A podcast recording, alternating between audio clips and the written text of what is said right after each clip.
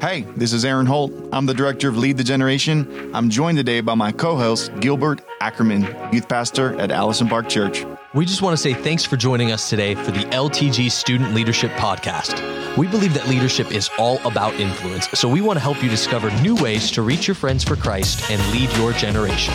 If this podcast is helpful to you, it would mean the world to us if you'd write a review and rate it on whatever platform you're listening from. And hit subscribe. We'll be dropping new episodes several times a week throughout the school year. And be sure to share if you think this would benefit other students like you. Feel free to check out the show notes for more ways to connect with our ministry and our guests.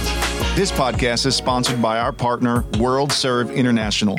World Serve is addressing the water crisis in Africa, where over 790 million people don't have access to clean drinking water.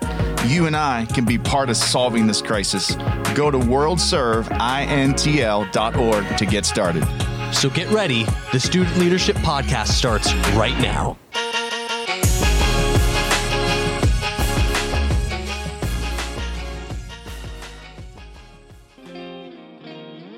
Hey, students, welcome to the Student Leadership Podcast. Gil and I are excited.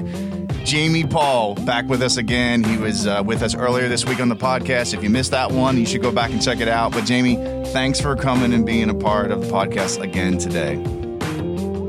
Can't wait. Come on, Eran. Let's give these students some gold. Yes, let's indeed. But before we can give them some gold, we got to give them uh, give them a laugh here. So here's our question of the day, Jamey. A little bit unfortunate here, but you have to pick between one of these two options for the next year of your life.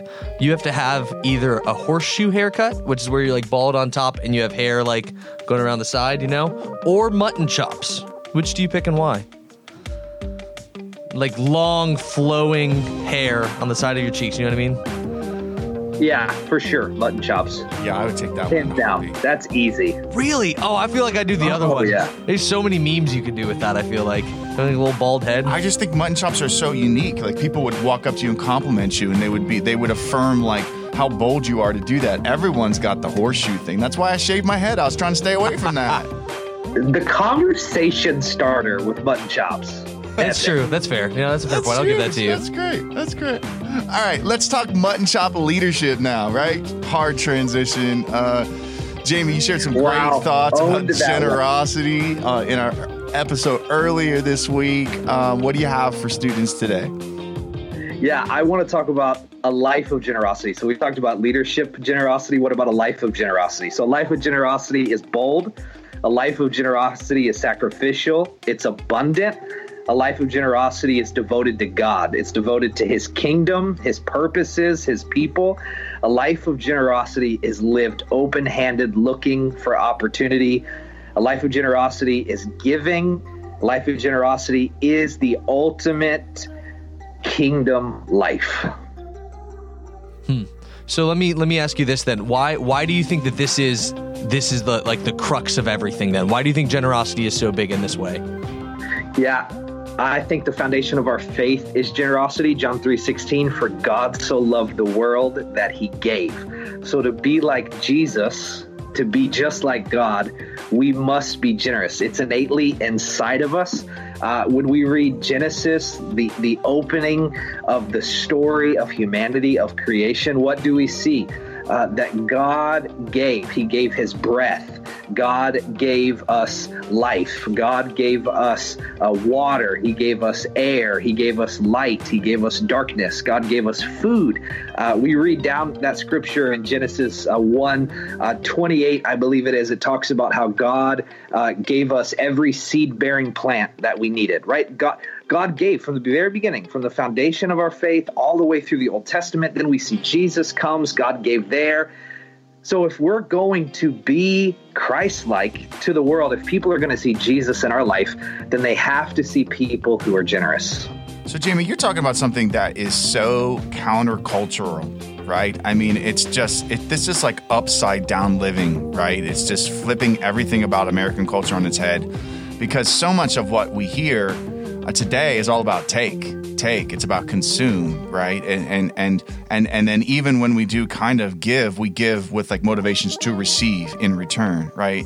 And so you're really laying out like a whole new paradigm almost for how a student can think about their life, their family, their church, their school, the opportunities that they have. And then the focus is, is not at all about like, what can I get out of it or what can I take, but it's about what can I give, right? So, so who's doing that well, right? Because we don't have a lot of great examples of that, especially in like celebrity culture. We don't have a lot of great examples of people that are just like super generous in every aspect of their life. So, who's who's crushing it when it comes to this?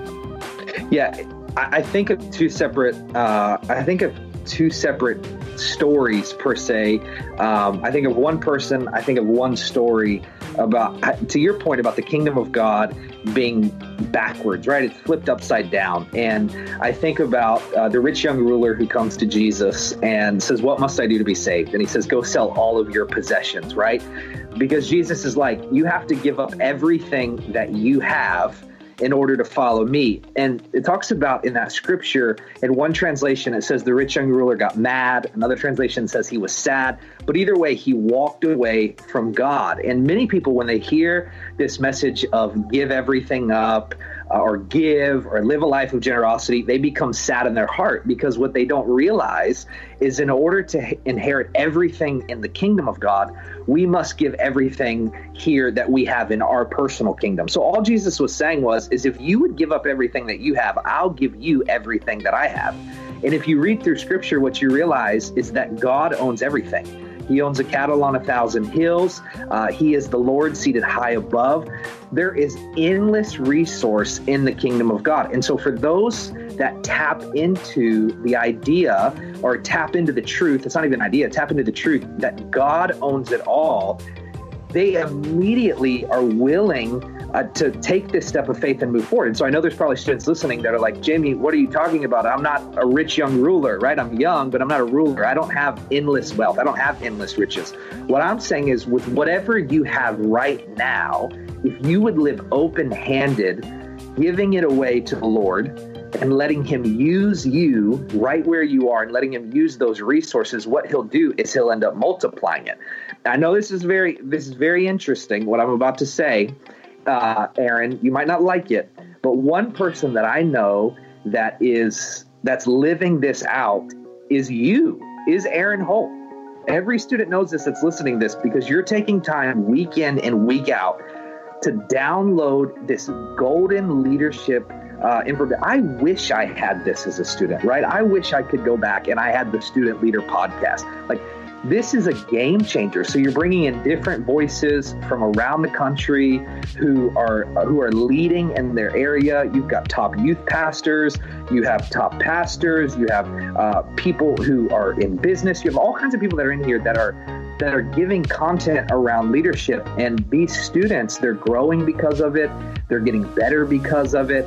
Uh, I can tell you this because of what you're giving in this season, you are creating students who are going to do 10 times, 100 times what you and I will ever do ever do in our lifetime because you're pouring into them now.